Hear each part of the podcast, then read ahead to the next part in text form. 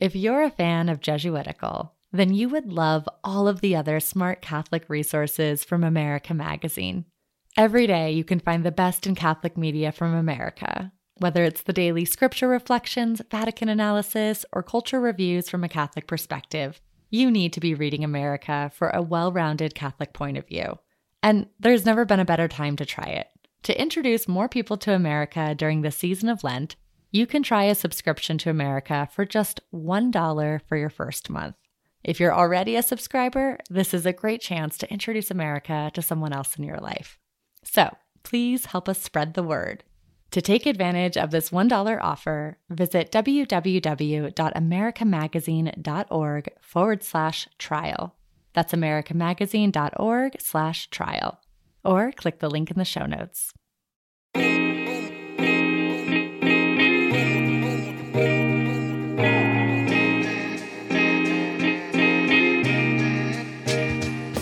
And welcome to Jesuitical, a podcast from America Media for saints and sinners. And you can join us each week for honest conversations about the Catholic Church and our world today, often over drinks. I'm Ashley McKinless, and I'm joined by Zac Davis. Great to be with you, Ashley. Great to be with you, Zac. Thanks. It's good to see you. We're this is our last show before Thanksgiving. Oh, I forgot about we, that. re- we we recorded one ahead of time, so we will have a show for you uh, the week of Thanksgiving. We wouldn't want you to be Black Friday shopping without us in your ears, so made sure to record that ahead of time.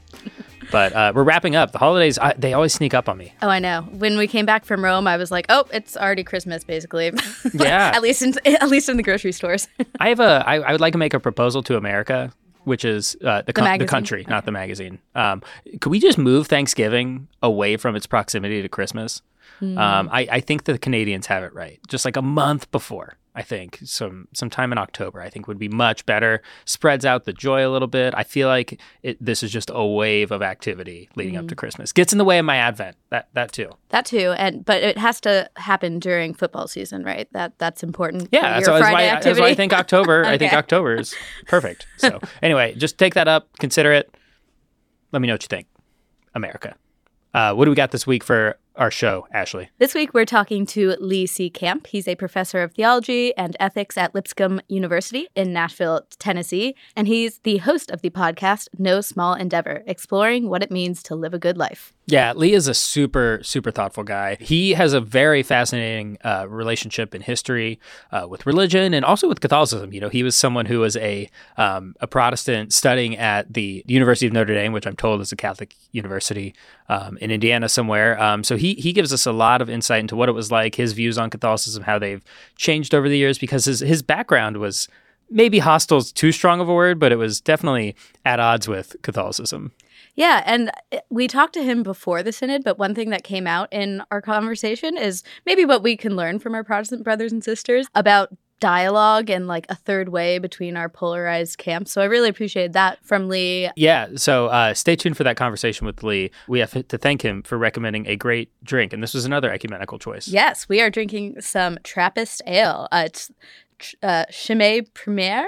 Is that how you would Yeah, say pretty it? good. okay, You're thank basically you. Belgian. Yeah, um, and I wanted to read one of the lines from the back. We can we can feel good about drinking this ale because it says the Trappist logo certifies that this ale is brewed in a Trappist abbey and that the majority of sales income is intended for social aid. So there you go, and you can find it at Whole Foods.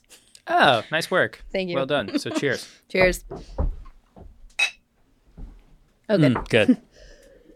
And like a good Trappist ale, that is like 7% at least, I think, alcohol by volume. That was a good guess. It is seven percent. Good job. I looked it up. Oh, okay. Thank you. though. All right. And now we have Signs of the Times, the part of the show where we sift through the Catholic news of the week so you don't have to. What's our first story, Zac? So this first story you might have heard because it broke through the Catholic news bubble. I, I I always am fascinated about what stories people ask me about that aren't living and working in the Catholic world, and this is one of them because uh, the controversial bishop of Tyler, Texas, Joseph Strickland, uh, was removed by Pope Francis on November 11th, which is a pretty rare move. It definitely is. Um, and Pope Francis had done what the Pope usually does when a bishop is uh, not in He's line. gonna get fired. Yeah. So he asked him to tender his resignation two days before um, on November 9th. And Bishop Strickland uh, decided not to offer his resignation. And so the Pope had to remove him. Yeah, which is um, within the Pope's authority to do so. A little bit of background. Um, who who was Bishop Strickland? Why why did he uh, attract the attention of Pope Francis in the Vatican? Yeah, so he's been a a vocal critic of Pope Francis for a few years now. He's someone who maybe you remember back in 2018 when Archbishop Maria Carlo Vigano put out this letter calling for the Pope to resign. Uh, Strickland was sympathetic to that letter. Also, a letter from Vigano calling the COVID nineteen vaccines a conspiracy to, you know, institute world government. And he has, I should say, a very active presence on Twitter. And so, you know, he had been criticizing the Pope um, at various times, but he seemed to cross the line for the Vatican earlier this year when he tweeted that he rejects, quote, the Pope's program of undermining the deposit of faith. So he he wanted to make clear that he didn't say that Pope Francis wasn't the legitimate pope, but that he worried that the pope was undermining uh, the faith in his role. yeah, and so the Vatican didn't actually give a reason for Bishop Strickland's removal. Um, it's it, it, as usual, it doesn't give an official reason. But we also know that Bishop Strickland was subject to a, Vatican investigation in June. This is officially called an apostolic visitation when um, some officials show up, um, some bishops and priests, and just start asking questions about governance in the diocese. So, in addition to like the firebrand tweeting that he was doing, it seems like it, it also came out that he had really kind of mismanaged the diocese itself. There were questions about his finances, um, questions about um, a high turnover rate among his staff, about morale among his priests and diocesan staff. So it seems like it, the tweeting might have played a part, but it seems primarily like it could have been just like administrative. Yeah, for sure. Um, and so the question is, you know, what now? So Strickland is still a bishop. He's kind of like a retired bishop. He no longer has judicial control over his diocese, but neither the Vatican nor uh, the diocese in Texas has made clear what his new role will be. Um, but he he hasn't he isn't going into hiding. This week, the bishops, uh, the U.S. Bishops Conference is meeting in Baltimore, and uh, Bishop Strickland is there. Uh, he's been holding some prayer vigils outside the meeting, but he's also welcome in the meeting, even though he doesn't have a vote there. Yeah, it's really interesting to just kind of see him like wandering around outside of the meeting. He's attracted like these like small little crowds of, of fans of his or supporters of his that feel like he was unjustly removed. We're kind of in new territory here where you have this bishop who has this like very popular following online of people that aren't necessarily from, are almost certainly not from. I, I read somewhere that he has uh, more Twitter followers than Catholics in his former diocese. Oh wow, which is interesting. Um, and now all of a sudden he's been stripped of that diocese. You, the Pope can't exactly order him off Twitter. I guess he could technically, but yeah. that would be like maybe an extra next step. Yeah, and this is a very telling incident in terms of, you know, where Pope Francis's line is when it comes to people being openly critical. Maybe it wasn't the criticism, but it does seem like that played a part for some um, the investigation came six weeks after his notorious tweet, so I think it played a part in attracting Vatican um, scrutiny. Uh, and it shows that you know Pope Francis will put up with a lot of criticism, but maybe not the implication that he's uh, undermining the Catholic faith. Yeah, from one of his bishops, yeah, or at least he's like going to say, "Hey, go check that guy out." Yeah. at the very least. Um, what's our next story, Ashley? All right, so we alluded to this before. Uh, the U.S uh, Catholic Bishops Conference are meeting in Baltimore this week for their annual fall conference. And on the agenda are a few standard things that they do at, at these meetings. One was updating the introduction to the Bishop's Voting Guide, known as Forming Consciences for Faithful Citizenship. Um, this was written, like, I think back in 2007, and they haven't really done a real update sense, but they've been adding these little introductions. Um, and the notable thing here is that they reaffirmed that uh, going in into the 2024 elections, abortion is going to continue to be a preeminent priority for the bishops. Um, and then they also voted on bishops' committee heads. But what we want to talk about is an apparent rift between two of the top Catholic leaders at this meeting. That's right. In the middle of this is our friend and colleague, uh, Jerry O'Connell, who published an interview in America with the Vatican Nuncio. So this is like the Vatican ambassador to the United States, um, Cardinal Christophe Pierre. And he had some tough words for uh, American bishops and priests. Yeah, and we should say he always gives a, an introductory talk at these bishops' meetings. So he was going into this, you know, a couple weeks after he had published this uh, interview where he said a few things about the Catholic Church. Um, he said that he was shocked to learn that many bishops didn't really know that synodality had deep roots in Latin America. Um, he said that the bishops are struggling to evangelize in the wake of the sex abuse crisis, that, you know, we have all these schools and hospitals and churches that we built in the past 200 years, and now the people aren't showing up. And, you know, they're not going out of the church to bring people back into the pews. He took aim at young priests who like cassocks and the security of traditional liturgies more than going out to the people of God. So they were pretty, you know, blunt words about the state of the U.S. church. Yeah, and also like seem to suggest that some priests and religious and bishops are against Francis, and he said, "quote as if he was the scapegoat for all the failures of the church or of society." So, as you said, very very blunt words against a lot of the U.S. church. Mm-hmm. And we heard from our colleague Michael O'Loughlin, and this has been true in the the media coverage of this event, that the bishops, you know, they're if they have not read this interview interview, they're aware of it and they're talking about it. And at least uh, some bishops uh, don't think it's a fair representation of the church in the U.S., including the president of the USCCB, Archbishop Timothy Broglio. Yeah, so he gave an opening address also at the meeting. Um, and he pointed out that uh, a lot of the quote synodal realities um, are already present in the U.S. Church in the form of you know pastoral councils, school boards, bishops' committees. Like lay people are already serving on these things. So I think he sees like the American Church is already ahead in in some areas in synodality. He said that some seminaries are actually full, and that the young priests that um, he didn't name Cardinal Pierre here, but he says that the young priests are on fire with the gospel, and even if they're obsessed with uh, yeah, and then yeah.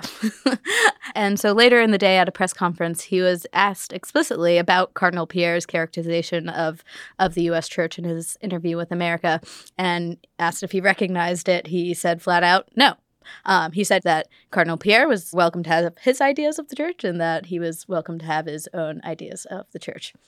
Yeah, it, fascinating. You don't normally, I mean, you don't normally see this level of like tension between the nuncio and the head of the bishops conference at least out in the open like this. I'm curious what you thought of one if uh, cardinal pierre gave an accurate view of the church in the united states and two even if it was accurate was it wise to say out loud? All right i'll start with the second part of that and that yes we we say nuncio vatican word but he is a diplomat. He's a diplomat between the Vatican and the United and the U.S. Church. And I would just say, whether it's accurate or not, these were not really diplomatic remarks to make uh, in public about the U.S. Church. And to get to your first point, um, you know, when you're talking about the bishops or the church, like sorry to like sound like a broken what do, you, what do you call it? Broken record. Broken record on this? Yeah, like there is no such thing as the bishops and the church to to paint with such a broad brush that like oh the bishops don't understand synodality, you know all the young priests are like this. Like I never think such sweeping statements are fair or helpful.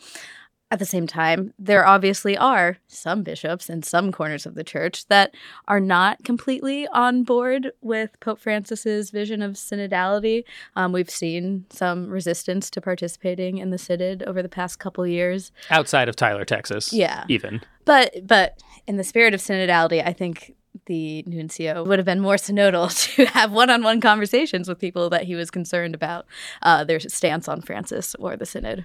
Yeah, you know, it's it's interesting. I'll say like I think you're right to say that it's hard to paint with a broad brush, but there there is just like this reputation that the American church has. And maybe it's like not based in 100% reality, but I think it's rooted in something. Like around the world like the american hierarchy are viewed that as not being on board You're painting the world with a pretty broad brush there. Well, yeah that's true and i guess i don't have sources like in every corner of the world but um, it seems like you know having spent the month in rome it does seem like the american church is viewed a certain way globally. Um, and i think it would be good for the American church to ask why that is. Like, are we the problem or is everyone else just not understanding what our priorities are? Yeah, that's fair. The American church has a long history of not being understood by the Vatican. So maybe we should expect that to always be the case. But I do think one thing I will concede, as much as I kind of bristle at the kind of public call outs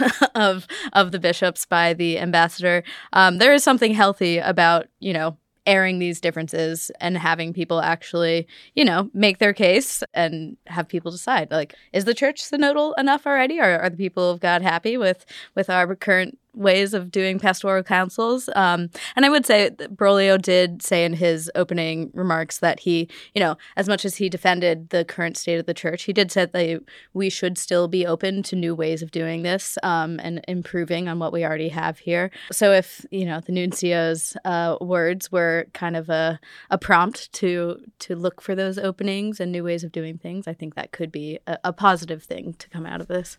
I agree. I think this is like a good a good conversation to have, um, especially good conversation to have in these 11 months leading up to the next session of the synod.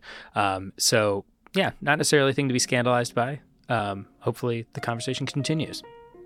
And now stick around for our conversation with Lee C. Camp.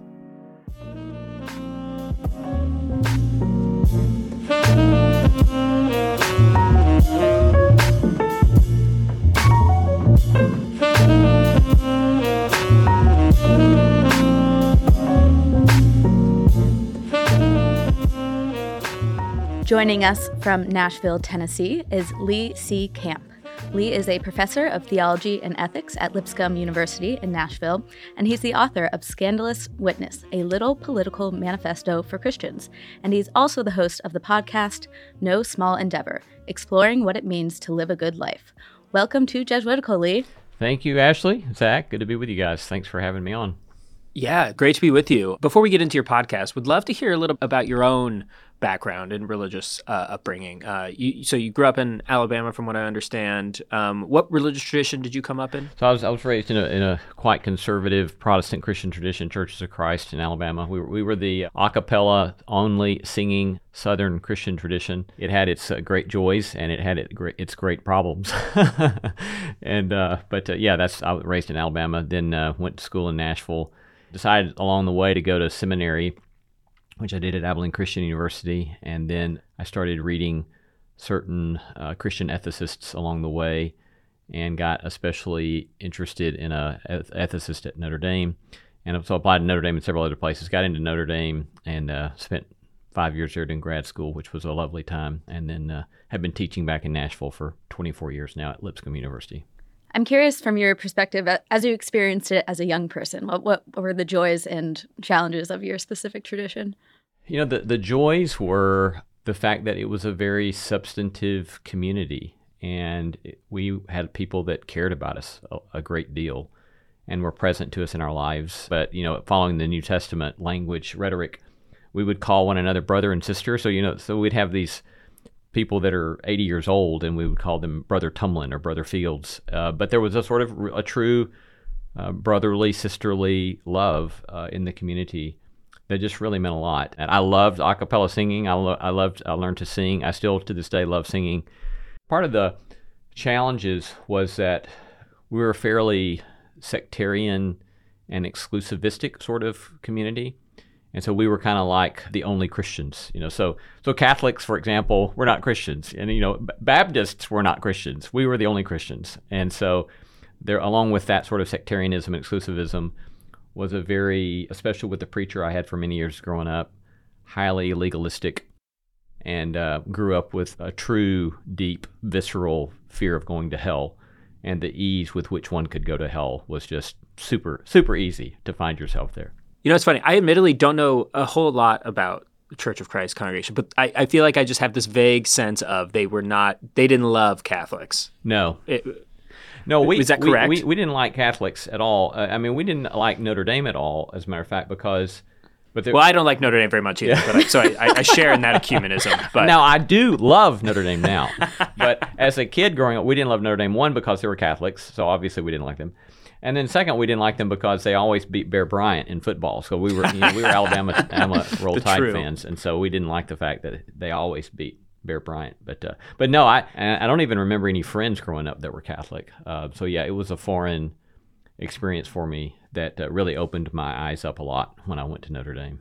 Can I ask what the like general view of Catholics were, if you could try to remember back? I'm just very curious. In our particular Protestant tradition, Catholics were especially seen as those who had so given themselves over to, you know, I'll put this in scare quotes, you know, traditions of men as opposed to the Bible, that therefore they were suspect. And um, mm-hmm. so, you know, so you know, I would I would learn that how complex and problematic that kind of critique is years later.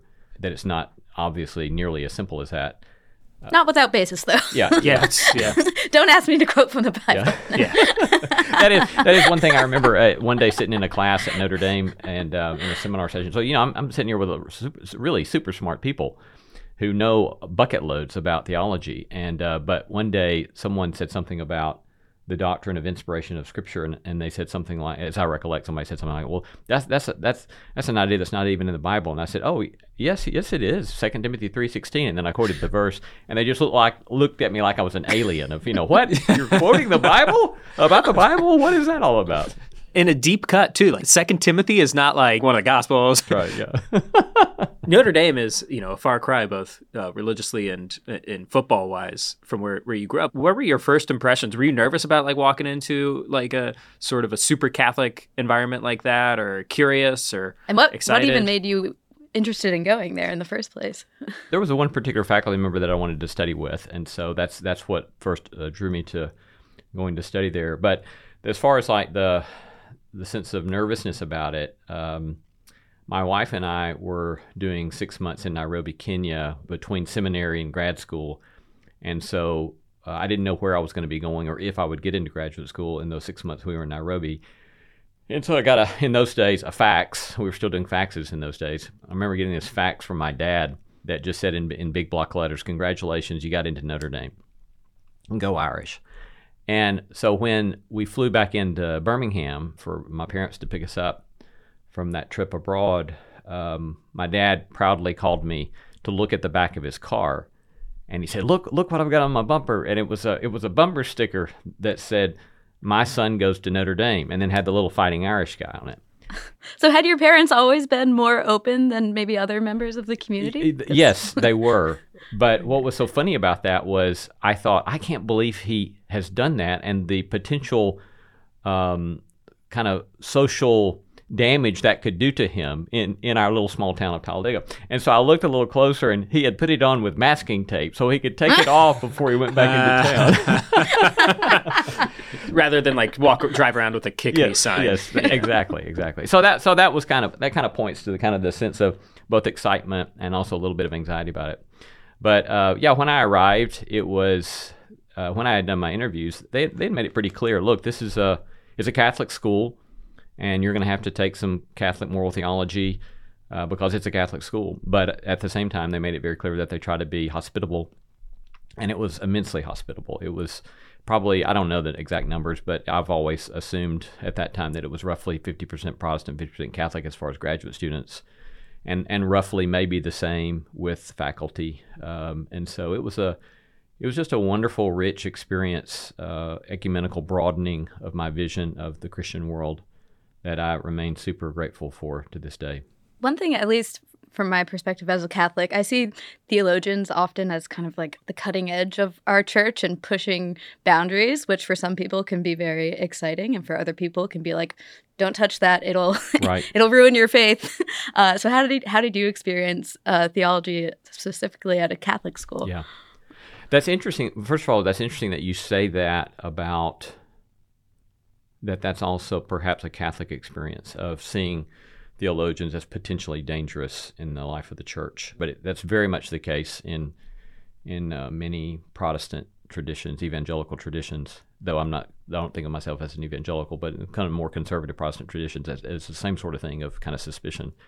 Like I remember my first semester at Notre Dame, one of my professors was the famous Jesuit Dick McCormick, who was you know famous Catholic liberal, and we would go to his house, which was just at the co- corner of campus, for class, and I, I saw pretty clearly uh, the way he was seen in the Catholic Church. You know, as some celebrating him as a Catholic liberal, and others immensely suspicious of him and demeaning of him even as a Catholic liberal. But I remember one day here I was I, at the time I was still a teetotaler and you know you know naive Southern a good-hearted uh, young man. And I remember so clearly one day at break, we went into his dining room, and there was this big old um, liquor chest. and I just thought, what? What is it? I, can't- I can't believe this. You know, it, we weren't drinking; comes in the middle of the day. But I was just, you know, to, to see a theologian and a priest with this big old liquor cabinet was just some, that that was something to me. But then another thing that happened in the conversation in front of that liquor cabinet was the conversations about how there were far right Catholics, and obviously I was seeing with Dick McCormick that there were far left Catholics, and that even that there were that the, the far right would write up these newsletters and run down the people on the left, and the left was suspicious of the right. And at some point, as they're talking about this kind of stuff, I said, Y'all don't understand how disconcerting this is to a Protestant. Because I said, What we do as Protestants is that if we have those sorts of differences, we just break off and we start a new church or a new tradition. But you all are in the still in the same tradition. And I said that's so counterintuitive because our assumption is that a lot of Protestants' assumption is that you've got the papacy, and so that means everybody toes the line. And they said, oh, no, no, no. What happens with the papacy is it actually allows us to have greater diversity in the same tradition rather than less. And th- so that was a remarkable thing for me to see. The papacy and the liquor cabinet Yeah. are what allow for Yeah, you can't I see it. It's off camera, but we have a bar cart in our studio. Yeah, so we've adopted that tradition. as well, I, yeah, I was I was pretty I was pretty envious because I got an email from your producer asking, "Do I have a suggestion about something that you might drink?" And doing the wrap up, and so I, I thought, man, that's that's pretty envious that you get to do that.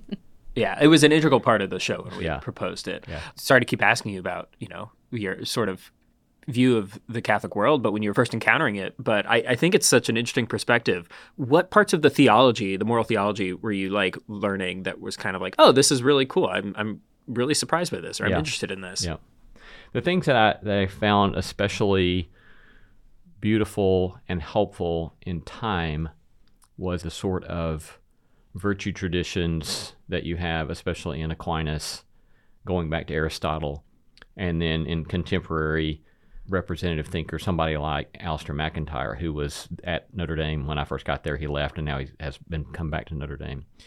But that sort of vision of moral philosophy that is not asking the questions that the Enlightenment thinkers generally have asked in thinking about ethics. You know, since the Enlightenment, generally speaking, and Mackin, this is a line from MacIntyre himself. You know, he says that since the Enlightenment, all ethics is legalistic, which I think is true, whether it's kind of right wing or left wing. Uh, progressive or conservative, in many ways, it's, it's it's legalistic because it's not asking the question, what does it mean to live a flourishing, good human life? It's asking what's the right and the wrong thing to do without asking the questions about ends, without asking the teleological question. And so people like Aquinas, Aristotle, and MacIntyre taught me that ethics is much more interesting and fruitful when you ask the question, what does it mean to live a good life? What sort of life is life worth living? And then you ask yourself the question, what are the habits, the dispositions, the skills, the kind of internal character that one wants to develop as an individual or foster in a community to be that kind of people. And that I think is just that's like a million dollar question that can help us in so many many ways. And so I'm super grateful that I was given that kind of set of questions in that tradition. I mean, so it sounds- grateful you started a podcast asking like, the yeah. same question. I mean, these are kind of the seeds of yeah what you're trying to do with your media production, correct? Exactly. Yes. Yeah. Yeah. So our, our show, um, No Small Endeavor, the tagline is exploring what it means to live a good life. And one of the things that's I find beautiful about that kind of question is that all of a sudden it is itself a sort of ecumenical question. And it's also a question that can be raised of people, whether they are people of faith or not of faith, assuming that they're people of goodwill because, for example, right in the you go back to Aristotle, and, and he's got the four cardinal virtues, Who was not a Christian? Who was not I'm- a Christian, If I'm yes. correct, yes. and, and, and he got the four cardinal virtues. But his his presumption is you can look at the way humans work and human communities work, and figure out what kind of things we ought to, to do through basic observation. And then Aquinas, of course, picks that up, and he says he's he's pretty right about that, about those four cardinal virtues. And he says, uh, but as Christians, we also believe that there are these infused virtues of faith, hope, and love that will even deepen and further extend things like the cardinal virtues courage, prudence, temperance, and justice. But what that means is you can have super, super interesting conversations with theologians and, and Christian philosophers, but also with, with um, social scientists who don't have any kind of faith because they're asking questions about what can we observe about how humans and human communities work and how can we make observations about what kinds of habits what kinds of commitments, what kind of convictions lead to more flourishing to the degree that we can discern those things. You know, simple things like, for example, gratitude, or things like uh, the, the, Harvard Adult Study. You know, this famous study that they've been doing at Harvard for 80 years, where they ask the question, what can we identify about how people do well, whether they're rich Harvard men or they're poor men from the inner city of Boston who have very little access to wealth or very little access to opportunity. And they've studied these people for decades and they discern, well, what we can tell you is that uh, healthy, happy, warm relationships has as much to do with a flourishing life as anything we can identify. And that things like loneliness uh, will impact your health negatively as bad as obesity or smoking a pack of cigarettes a day. And it's just, it's remarkable stuff, right? And so, so looking at the overlap among various disciplines has been super rich to me. And I'm, I'm so happy I get to have these kind of conversations.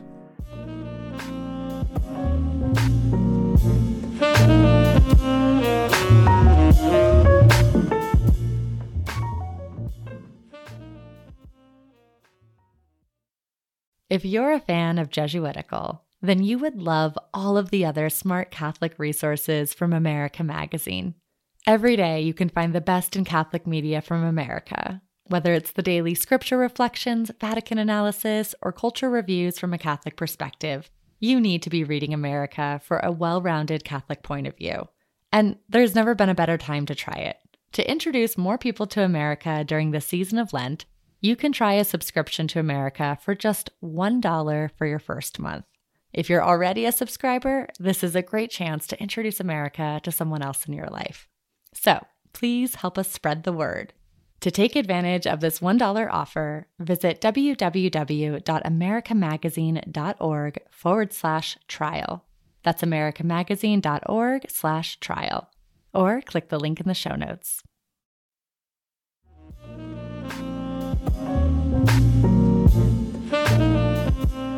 You're also a college professor, and so I'm wondering what when you're teaching young people about ethics, I, I, tend to have I don't know I don't know if it's a negative view, but I think most people in contemporary society or most of my peers, if you really push them, at the end of the day, they're probably like some version of like utilitarian or legalistic ethics followers, um, without really even knowing it. Maybe so they're kind of just seeking like greatest good for the greatest number. Um, in this in this idea of maybe like well what's the end goal or what is what does it mean to live a good life can kind of come across as like a foreign language for a lot of people. Yes. Where are you encountering in young people you teach? No, I, it is very much uh, originally a foreign language. I, and so I think what is so interesting to watch is that the um, it'll take the students a little while to, to, to get at to get at it, but once they begin to see the immediate relevance that this has to very practical realities about one's life, they start loving it and they find it super helpful. One, one of my favorite stories about that is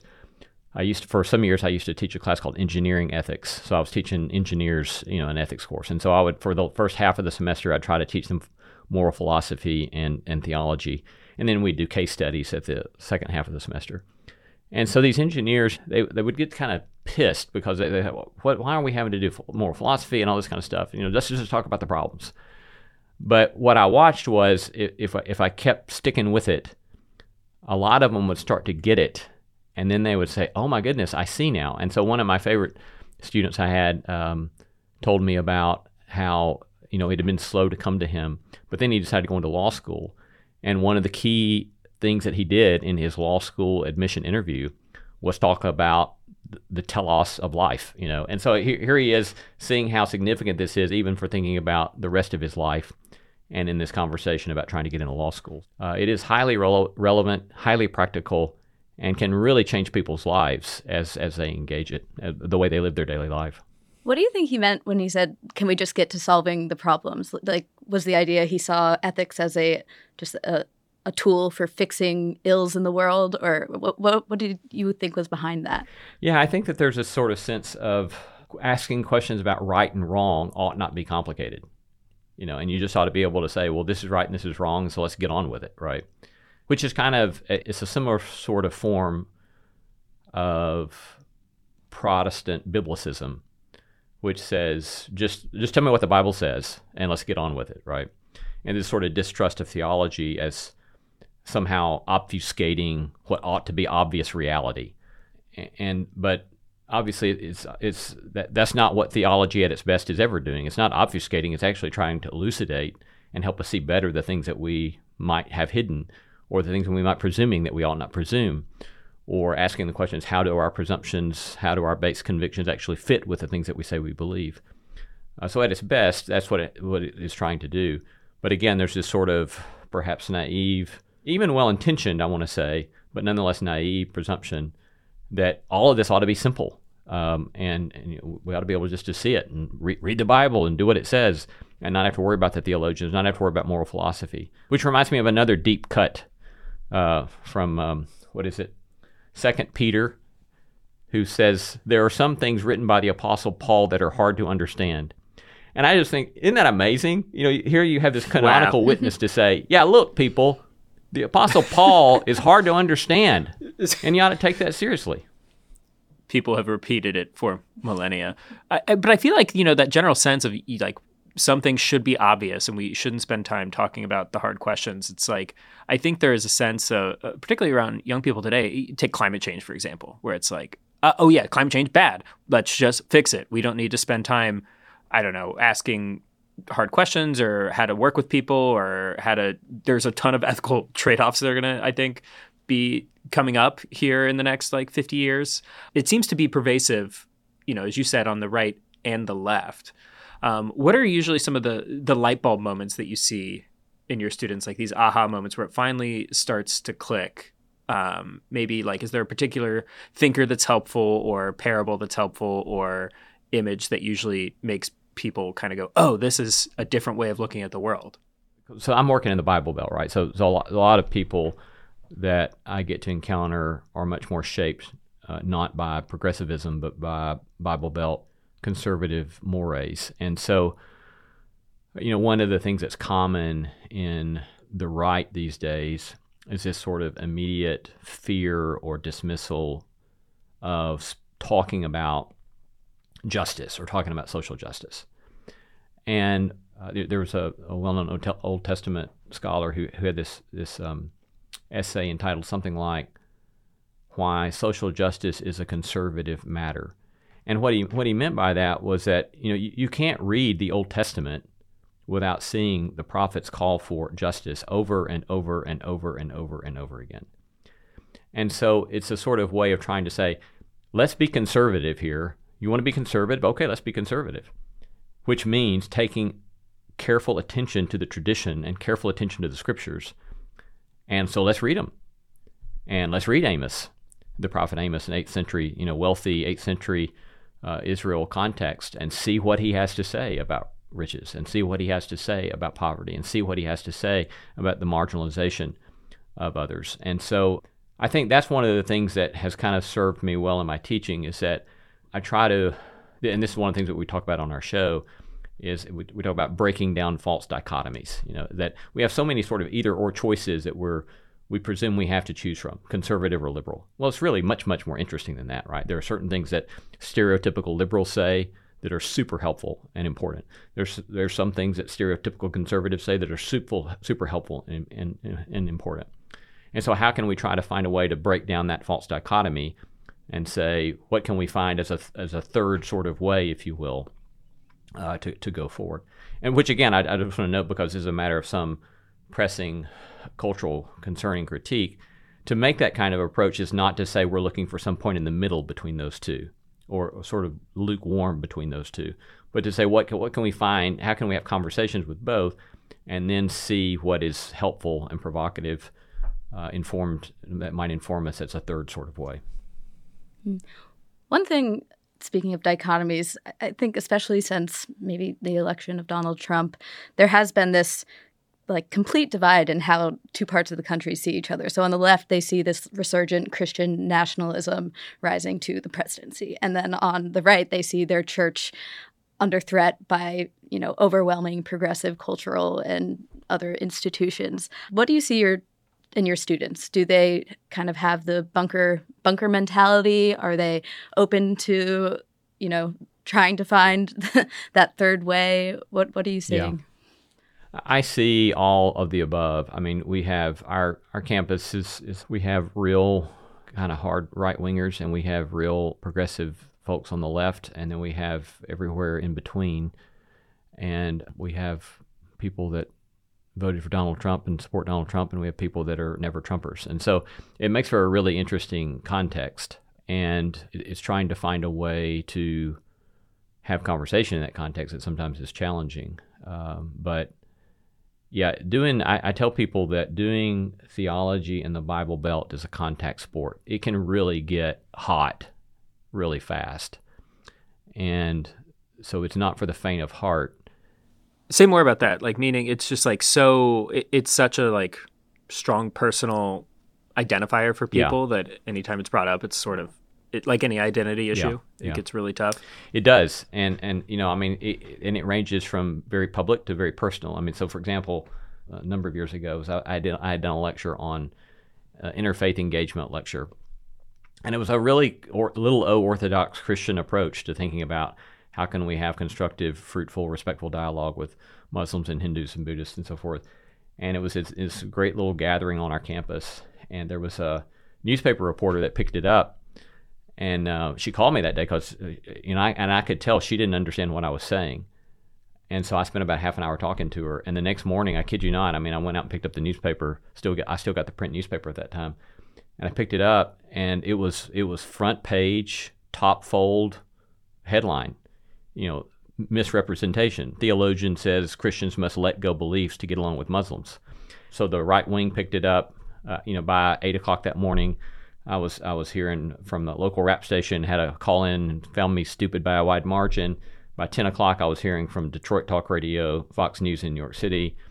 Uh, I had been doxxed and my information been put on a right wing blog, and just heard from people all over the world uh, calling me every name you can imagine.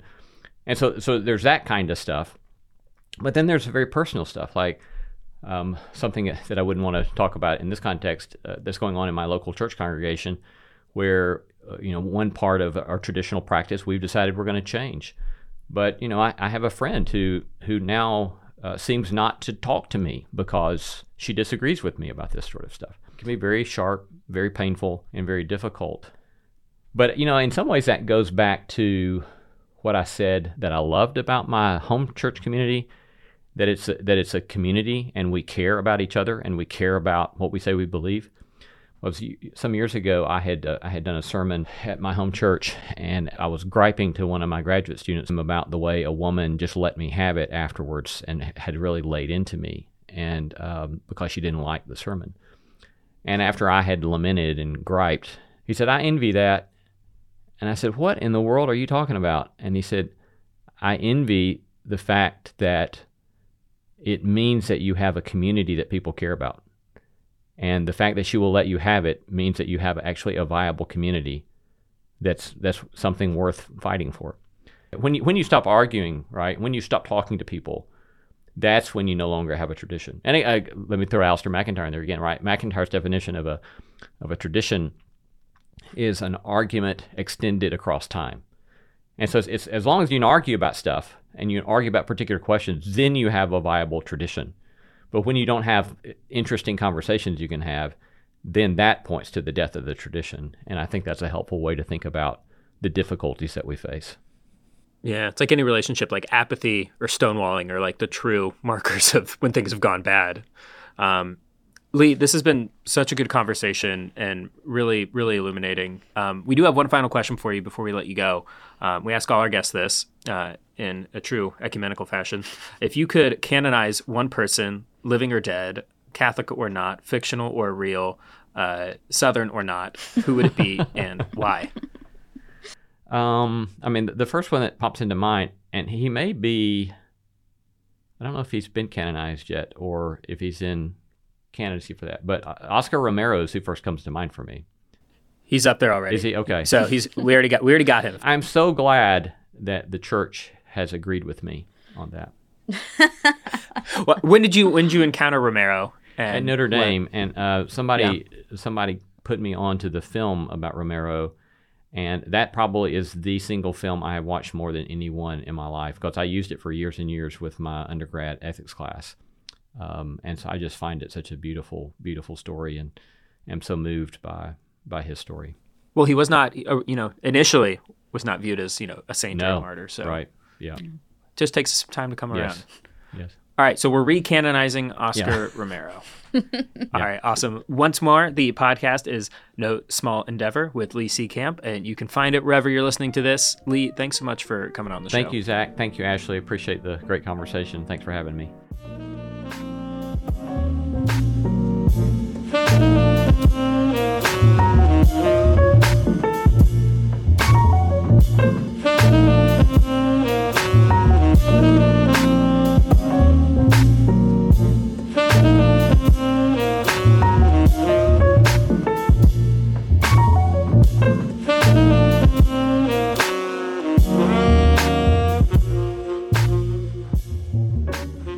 And now it's time for parish announcements, the part of our show where we ask you to please be seated before the final blessing.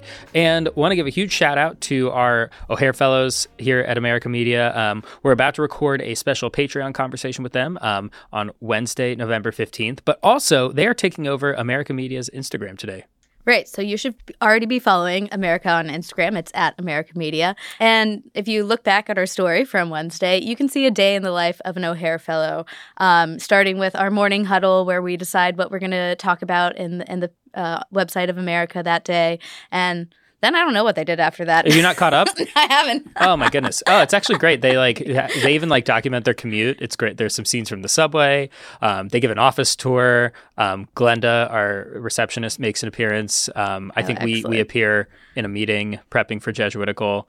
Um, they're talking about the things they like to write about how they choose what they want to write about um, some of their other responsibilities here at america um, how great it is living in the city of new york the greatest city in the world. So if you are a college senior you know someone that's a college senior uh, we would love to work with them um, or you if that's you listening so please check out o'harefellows.org to find out for more information about the o'hare fellowship there's a deadline coming up at the end of november for an early priority uh, i think that's how that's Yes. phrased right Yeah. Early admissions for the O'Hare Fellowship. That's Yes. just uh, November 30th, but uh, applications are open all the way up to February 1st. so, a- again o'harefellows.org come work with ashley and i and everyone here at america And now we have As One Friend Speaks to Another, the part of our show where we talk about where we're finding God in our lives this week.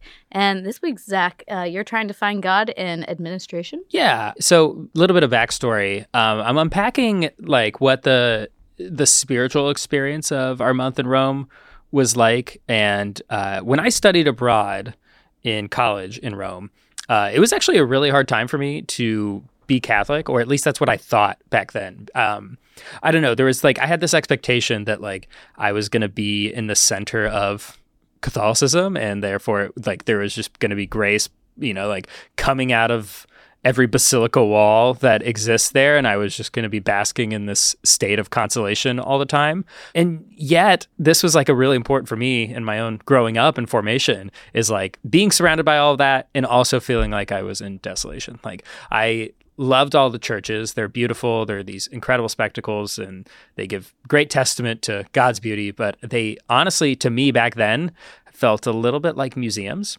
um, they're kind of empty. People are there with their guidebooks and their photographs and um, all kinds of things. And I was having a really hard time praying in any of these spaces. I love feeling like I'm a celebrity at Mass, people taking pictures of me. Th- yeah, not the PA top behind you.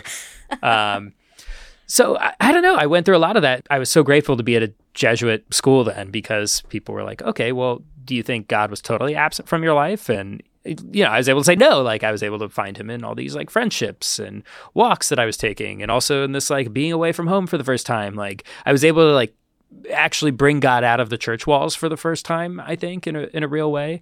And so, honestly, being there this past October was a bit of like whiplash for me, where I was like, oh, I, part of me was like expecting to find God like I was when I was 20 again in the same ways and in the same like big churches and beautiful things, and uh, wasn't happening again. And so at the same time, we're like very closely covering the Vatican. And I found myself like struggling with like having a lot of deep admiration for all the people running the Vatican and also being very frustrated by all of the bureaucracy that exists behind it. You, you've been my coworker for almost 10 years now. Like, I don't necessarily do well in like when there's like red tape or inefficiencies, inefficiencies or yeah. it, it, to the point where I like, in sometimes an unprofessional way, will just kind of like blow up or lose it.